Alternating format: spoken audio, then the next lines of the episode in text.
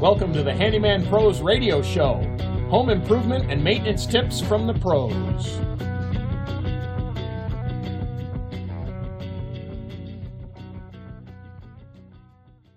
In this week's episode, it's the hot and the cold of it.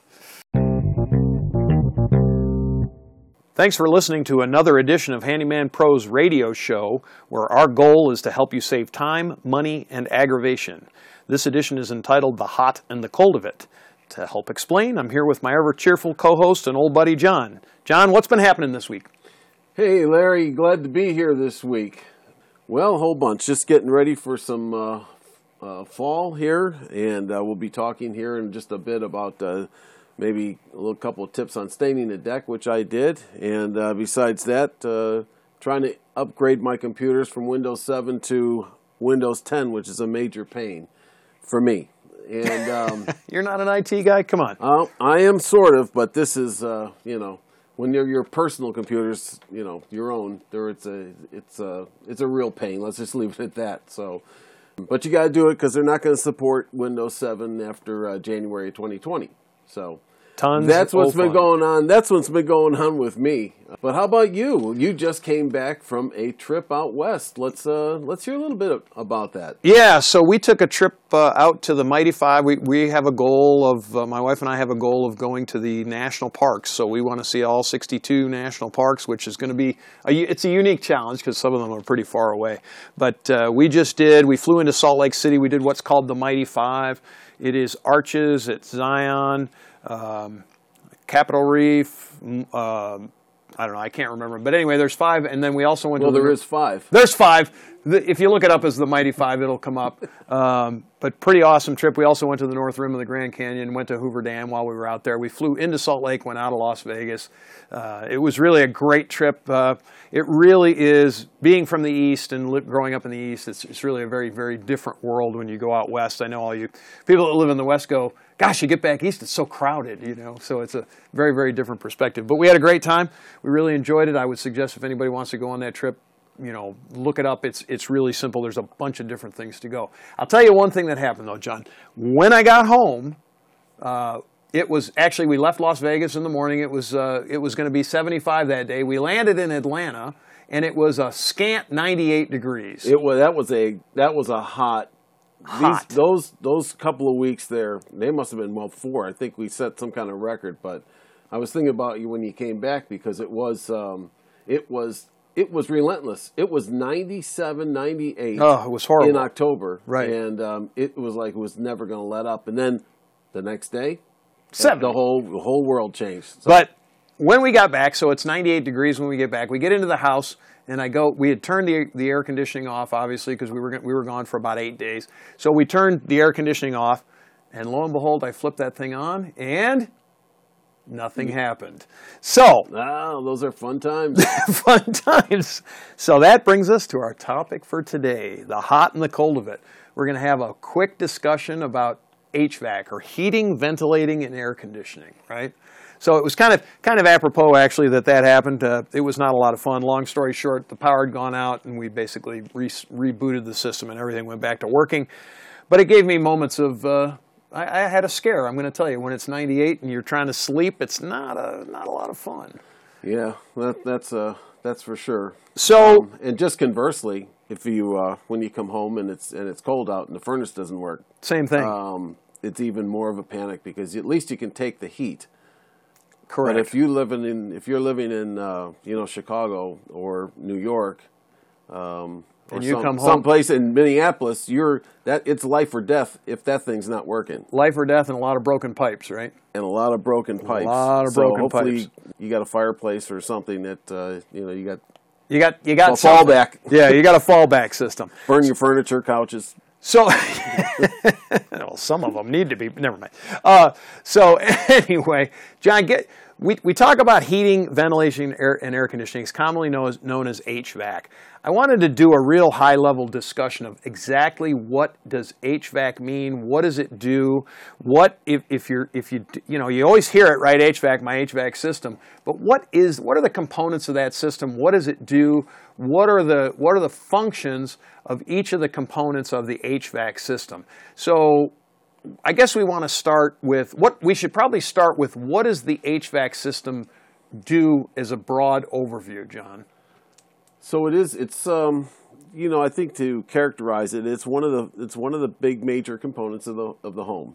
Correct. Electrical, plumbing, heating, ventil, uh, heating, heating, and and, uh, and and air conditioning.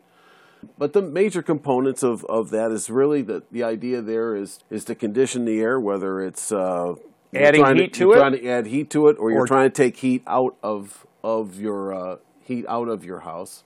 So there's these the components in there is you've got a compressor and all these things that we can talk about later. But for the air conditioning, it's taking heat out through, a, through a recirculation system uh, using a refrigerant. Right. And then conversely, you're using a furnace or a heat pump to Put heat in. the- exactly. When put it's heat cold. back in, back into the home. So it so the what what's one of the biggest jobs that the HVAC system does, right? So it goes it lends itself to the V, right? The ventilation. What is its main what it- what does it do the most of? What's its biggest To keep job? you comfortable. it does that, but And how, how does it do that? It's it's it's it's recirculating air throughout the home, like we just had described. Right. Whether it's whether it's a, it's uh it's taking the heat out uh, during the hot hot weather, or it's adding adding heat during uh, during cooler during weather. cooler weather. So what it what it does is it moves air. It's and, moving air. and it moves air all through your house. And so some of the components that you see in your house, when if you don't know what they, I mean, you know what they are, right? But if you don't understand why they're there, sometimes it's helpful. So we talk about register vents, right, John? And register vents. How do you tell the difference? So there's a register vent, there's a return air vent. Tell people the difference. What's the difference? Well, you'll you'll notice your register vents, and and that's a uh, you know that's really a supply. A lot of people get um, confused with that. Um, supply air is the conditioned air that's coming into the into the room, Right, the hot or cold air. right? And the return air is what's leaving the room back into the system. Right. So this So usually, usually the registers are, are smaller. There'll be smaller um, metal components or wood components on the floor. You'll see them, you know, where the air is coming out. And the and Can be in the ceilings, or in the ceilings. Yep, can be in the ceilings, And too. uh, some of the, uh, the the return then will be a lot bigger, a lot bigger uh, vents. They'll they'll be typically like 18, 20 inches wide, and and that's uh, and that's going to be pulling the pulling the air out. So that so it brings up a, a different question, or, or a, a different concern, I guess. That your your HVAC system in your house is a what would we call it? A semi-closed system. It's pretty much the air tries to stay within the house, right? Would, would that be a correct statement? Right. Right. And- Until you open the windows or doors. Correct. And there and, and we have so then you introduce heat back. and then you introduce heat or cold back in depending on the season. But it, but in general, your HVAC system tries to be a closed system, meaning it, it takes the same air and recirculates it through the house. Right. In general, un until Right. you until you open a window or a door, or you have windows that leak, or any number of other things, and we'll Right. we'll we'll do whole shows on, on that. and hence our filter show because you need a filter in there as you can as you can tell that you know if you're moving air around you got to clean it. You got to keep it, cl- or you should keep it clean. you want to keep it clean, right. I guess is what we really want to say. So, uh, so looking at the difference between a return air vent and a and a um, and a register vent. What's the easiest way to identify the difference besides size? It's also the fact that most of the register adjust the- vents, yeah, you can adjust the register a register vent. yeah, so it's got a it's got a mechanism that you can open or close it. Is that correct? Right. Okay. Right. And that and the air the return air vents are generally mounted in the wall. Right. You can't have register vents mounted in the wall. It's pretty rare. Most of them are in the floor or Well, the ceiling. But it, it, it, it depends. You know, colder air is denser. Um, it'll it'll fall. Right. So you a lot of times they'll have them up higher. You know, in a in a hot environment. but usually almost I, I've never seen an actual cold air return except in a very very old house like a 50s model where the return vent is actually in the floor. Most of the time they're in the walls. Would did you agree with that? Yes.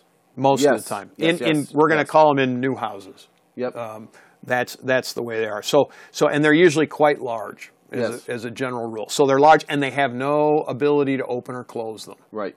So that's the way that you tell the difference between a register vent and a cold air vent. Or, I mean, a return vent and a register vent. So what's the significance of the register? Oh, just for example, what are things about the return air vent that you should not do? Well, one of the things one of the things is that you you you don't want to inhibit the flow of air through the systems. People that are not familiar with these things, what they'll do is they'll jam a couch up against the register or the um, Cold air the, return. the, the return yeah, or return um, vent. you know, or even over a register vent. But you do not want to dr- uh, block the airflow going through these components.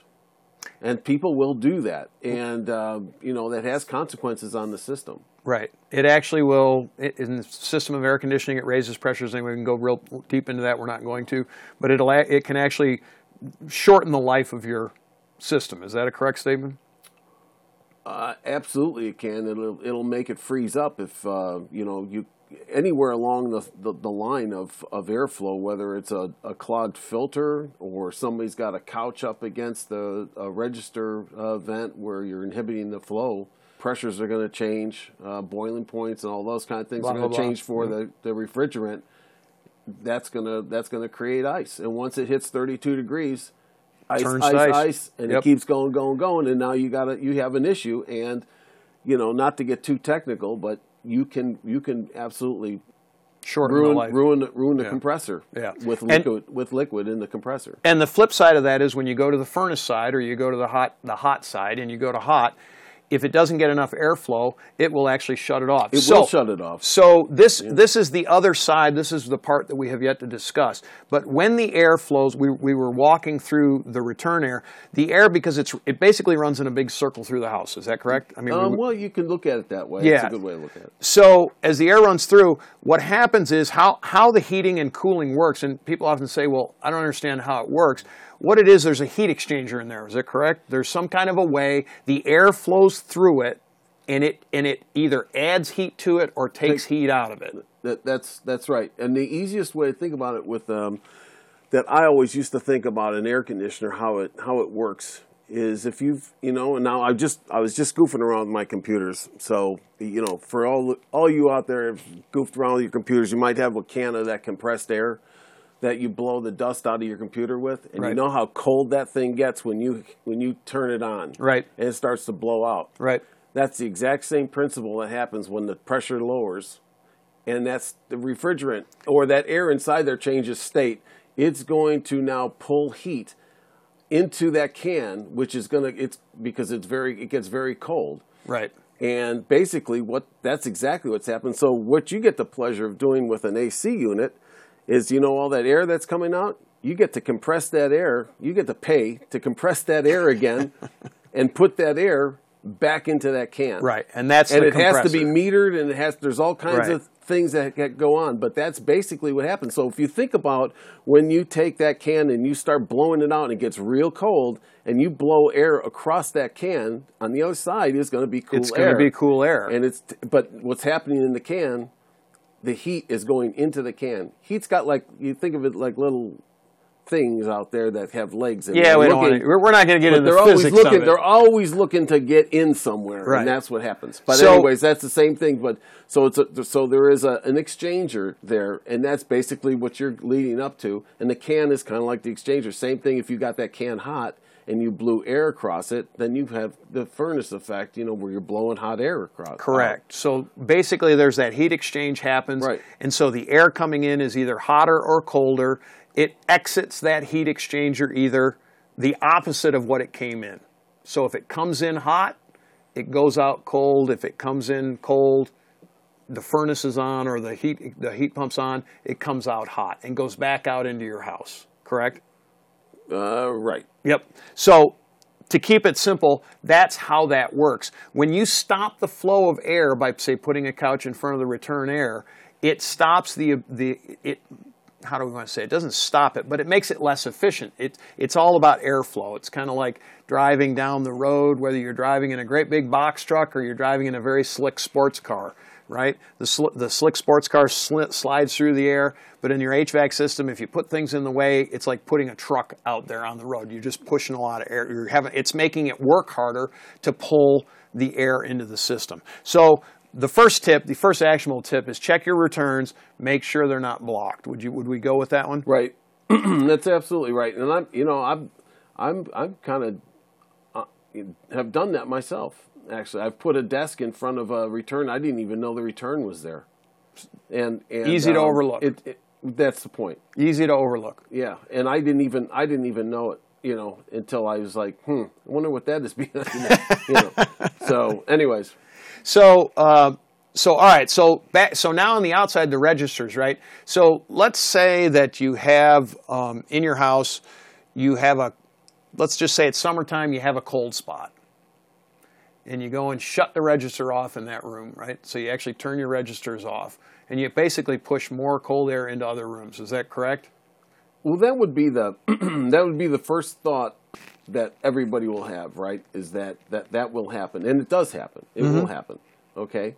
Because you're you're directing the flow back. Now, I've got I've got friends that that want to turn off all the all the air to every room. Uh, You know, if they have a big house, they'll turn off all their registers except for a room. Bad mistake. You know, it's a big big mistake. Bad idea. Gets back to not Gets enough back- air flowing. That's right. And if you don't have enough airflow, you can you can freeze up that air conditioner or you know Same- really or goof up the furnace. Same thing. It's all about thing. airflow. It's all about So keeping the air it- flowing. if you think you're trying to make it more efficient that way, you're not. Not always. You can So- shut them. You, you can, can shut shut them 'em off. off. One or two of them off. A- Absolutely you can, and you, and you can turn them down, no problem. Yep. Just be aware that if you start to go crazy and think that you're going to turn your whole house off except for just one room, um, that's that's a that's not a good idea. It's called buy a window unit. Buy a win- a window Well, shaker. put up, put up, put it. You know, do it one place. So that is, in a nutshell, is the basics of HVAC. Have we missed anything? We can talk about it later, so a little bit more, you know, in depth of what it is. But you know, that's that's really that's really about uh, that's that's really the nuts and bolts of, of, of really what, what it is and what what you really you know what we're trying to convey here is what you need to be looking out for to make your system efficient. Keep it clean. Don't block your your registers. Don't block your returns. Th- those type of tips. So, one other question. So I came back and I flipped my thermostat to. I knocked it down colder. Nothing happened. What's a thermostat? Yeah, so everybody's pretty familiar with what's hanging on their wall, and that really controls the you know when when a furnace or an air, air conditioner comes on and off. It's basically a switch, right? It's, it is a switch, and It's it's a- a, sen- it's just sensitive to the temperature, and that allows the user to set the temperature, and then it it acts accordingly to that temperature, whether it goes on, goes off, right.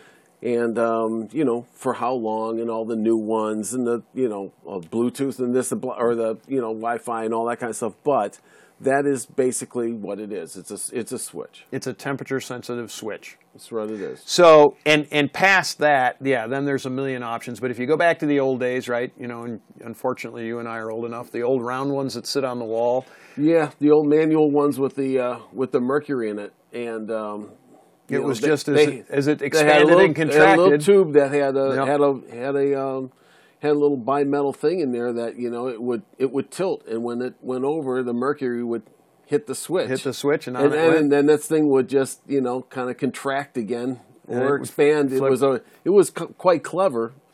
No more mercury but no more mercury. No well, they, more. they then went to metal, to actual metal, um, for the, those old round you know temperature sensitive metals. But anyway, the the reason that I say that is is that the modern, even a modern Nest and things like that work on the same principles. So they're they're temperature sensitive, and now they're just interconnected. And same thing with the programmable ones. So they put a small computer in there, and they say, you know, they put a calendar in there, and they say, you know, the day of the week, and you can change the Right. temperatures per time, and same thing. Right. But at the end of the day, all it does is sense the temperature that's outside of the thermostat.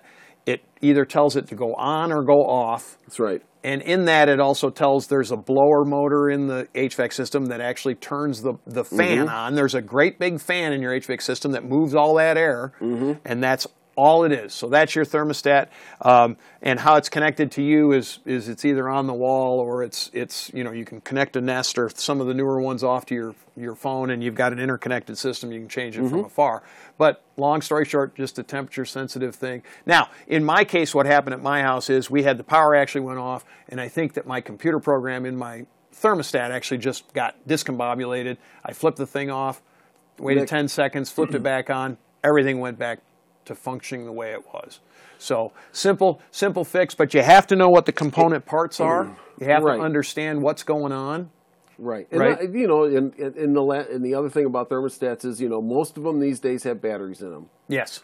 So, you know, we're coming up to fall. It's a good time for everybody to just walk past your thermostat, and they'll usually have, you know, if the batteries are low, it'll have a little battery thing flashing. Flashing, yep. Okay. It's not. It's you got to really look at it. It's You know, very especially- small. especially for them, us yes. older people. You really got to take a look at it. Old my eye. So if it, if if that if the batteries are bad in that thing, it's not going to work. So just be prepared that if your system is not working, it's not coming on. it could check be the batteries. Yeah, something check your batteries. simple. Occam's razor. Occam's razor. Check- check that simplest thing first, and Yep. usually it's the batteries in that thermostat.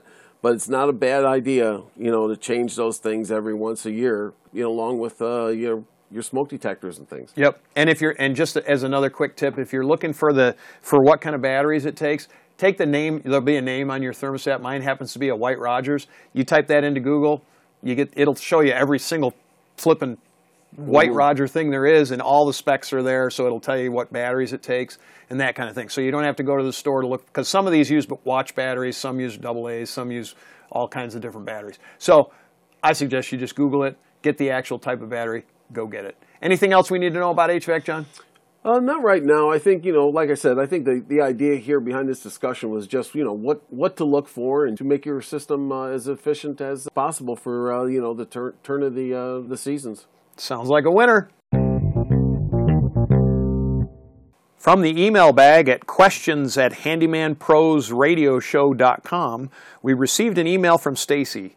Stacy was asking about staining a deck. She wanted to know what kind of stain should she use, what tools does she need, what what are some of the concerns. John, didn't you just uh, stain your deck? I did, I did, and that's what we kind of talked about earlier. Is that uh, I just got done doing that, but I will tell you that you know it was it's easy it's easy for me now to, to stain my deck. Just open it up that way because I've you know I just kind of recoat it. But what um, what I recommend doing is uh, finding somebody if it's not yourself to lightly, and I mean lightly pressure wash your deck. Don't have somebody that's you know that's gonna blast it because you can really ruin the cellulose in the wood.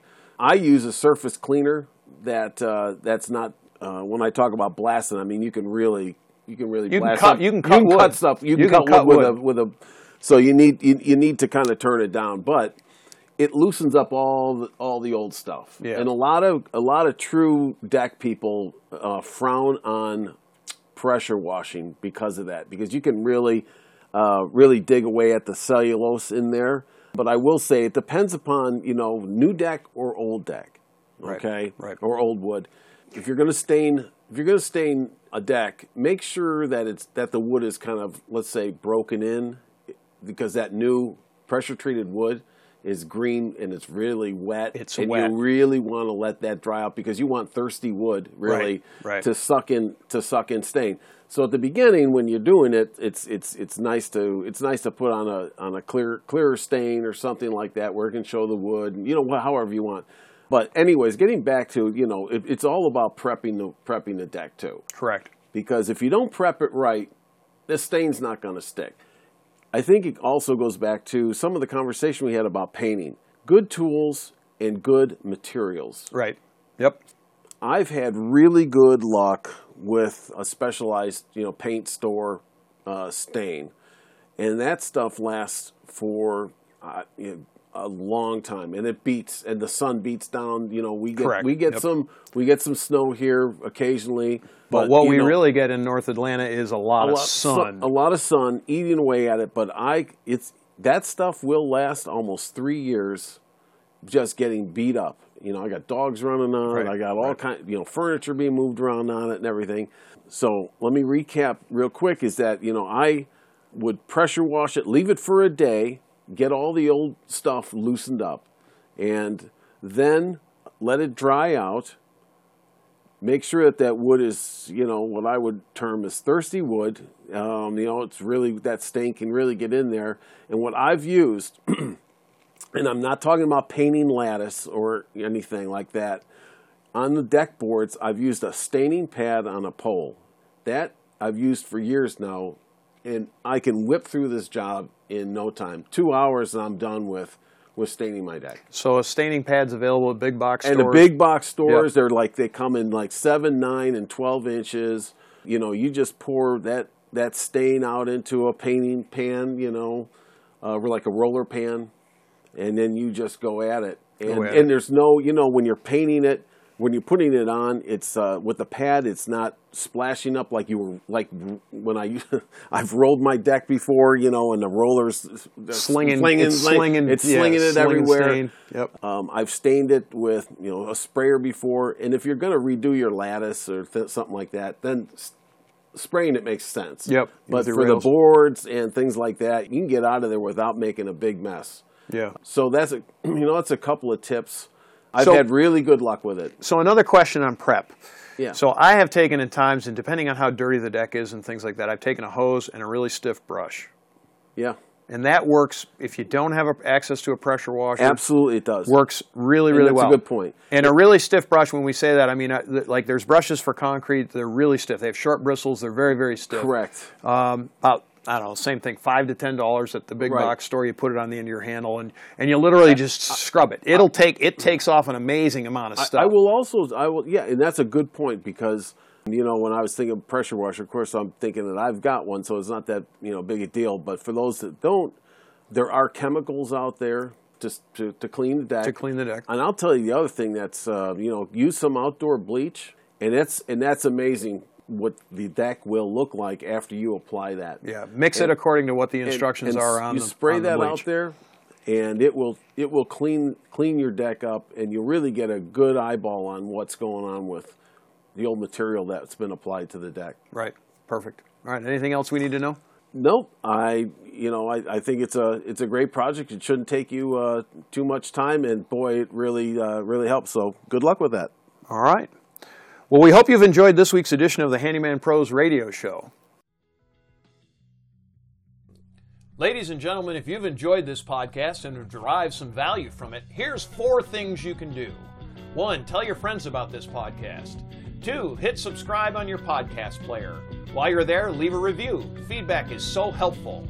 Three, subscribe to our newsletter by going to handymanprosradioshow.com and click on the subscribe button. We'll inform you of upcoming events, shows, and give you actionable tips for maintaining your home and property. Four, send us an email with your questions to questions at handymanprosradioshow.com. That's handymanprosradioshow.com. That's our show for this week. Thanks for listening. We'll see you next week on the Handyman Pros Radio Show.